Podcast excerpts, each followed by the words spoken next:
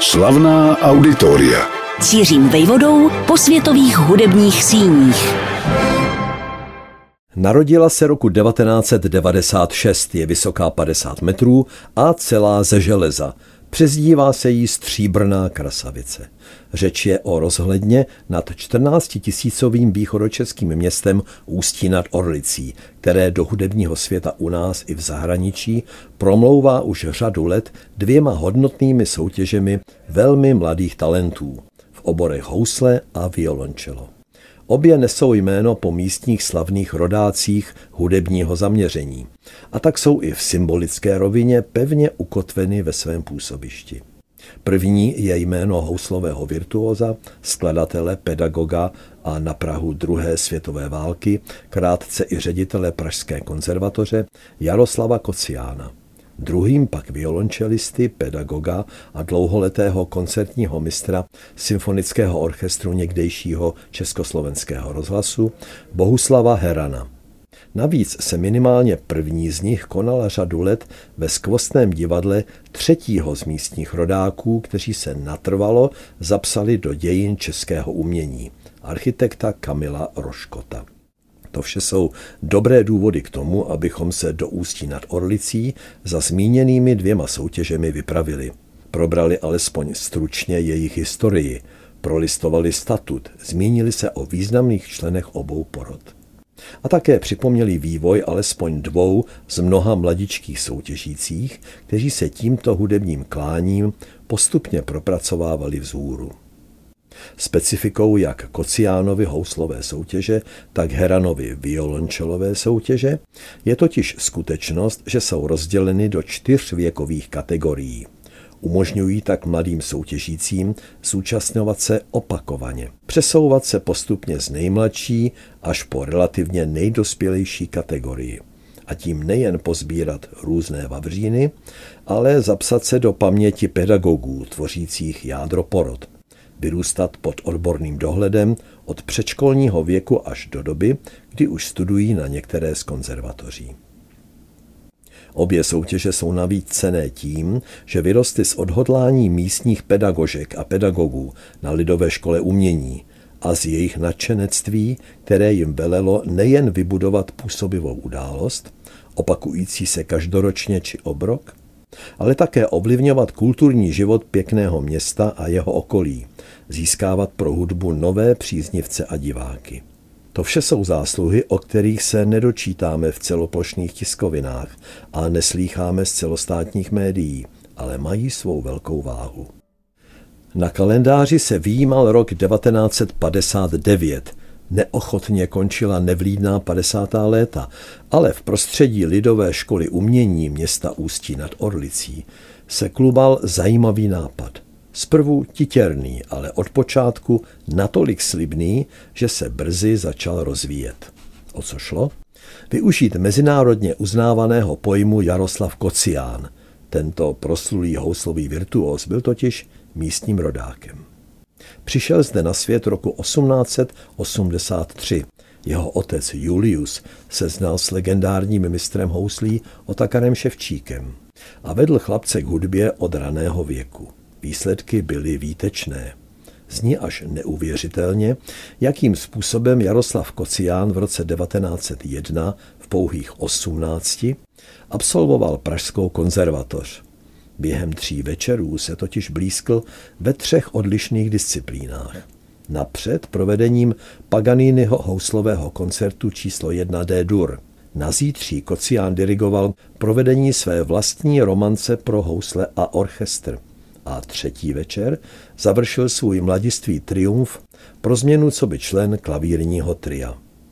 Hned o rok později podnikl Kocián společně s Františkem Špidlenem pětiměsíční turné po Spojených státech amerických. Buď z roztržitosti nebo z furianství odjeli bez partitur. Spoléhali totiž na svou fenomenální paměť, která je prý ani jedinkrát nezradila. Neudiví proto, že legenda jménem Kocián lákala co by impuls. k soutěži zprvu národní a poté mezinárodní, která by pravidelně vyhledávala mezi dětmi a mládeží houslové talenty, schopné v nejideálnějším případě navázat na slavného předchůdce. Postupně se Kociánova houslová soutěž vykrystalizovala do podoby, kterou definuje její statut. Odehrává se ve čtyřech věkových kategoriích do 10, 12, 14 a 16 let.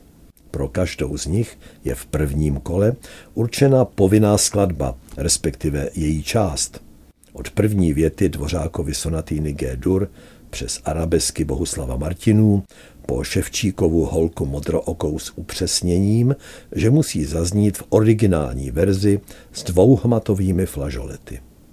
A samozřejmě nebývá mezi povinnými skladbami opominuta ukázka z tvorby Jaroslava Kociána, například jeho Intermezzo Pittoresk.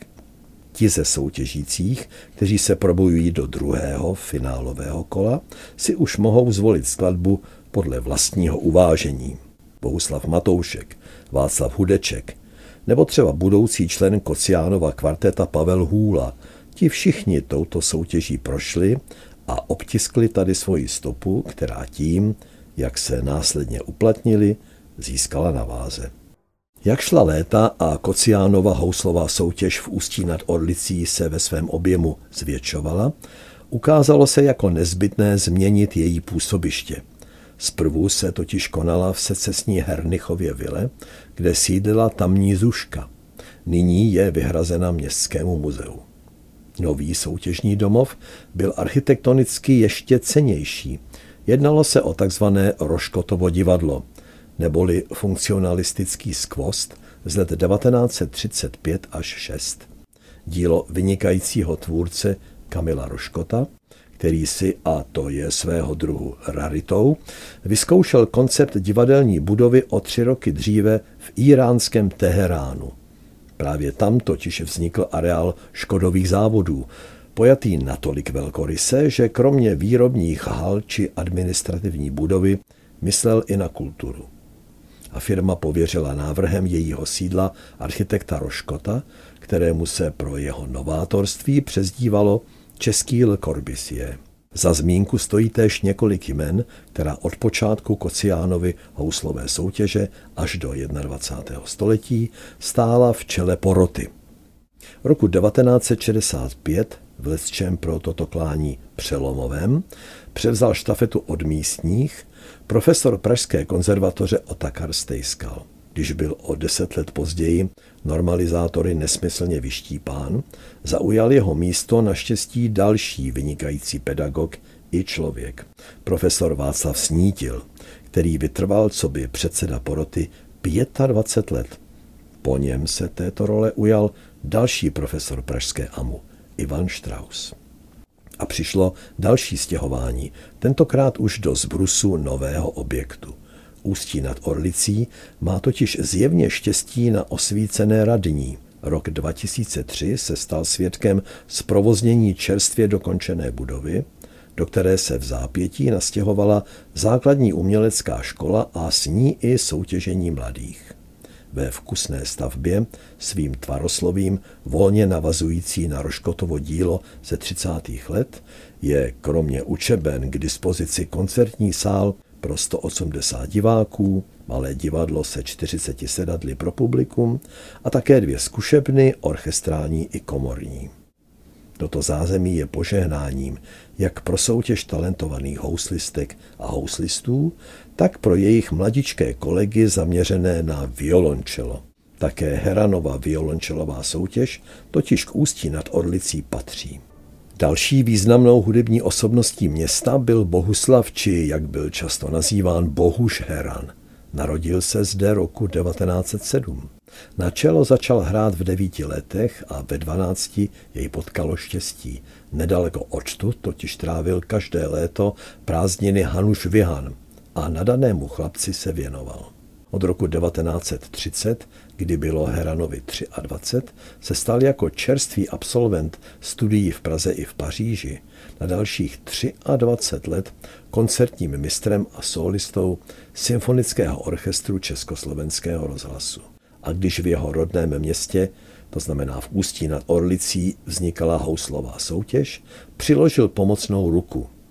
Inspirovala jej navíc k založení paralelního projektu zaměřeného na violončelo. První ročník se odehrál v 68.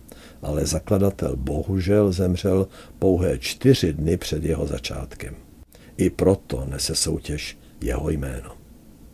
Je rovněž rozdělena do čtyř kategorií od 10 až po 16 let věku účastníků a mohou se opakovaně vracet, posouvat kategoriemi vzhůru. Například Lukáš Mareček získal v první nejmladší kategorii třetí cenu roku 2015. O čtyři roky později se vrátil do kategorie nejvyšší a byl odměněn druhou cenou. Co si podobného se podařilo mladičké Polce s neobvyklým jménem Friderik Midor. Obě soutěže mají společnou ředitelku Lenku Lipenskou, vyučující v rámci zdejší zušky hru na akordeon a zborový zpěv. Patronem houslového klání je Pavel Šporcl a ročník 2021, očekávaný kvůli covidu s obavami, přilákal v tomto oboru účast 65 zájemců z 15 zemí. Ústí nad Orlicí se má poprávu čím pišnit. Slavná auditoria.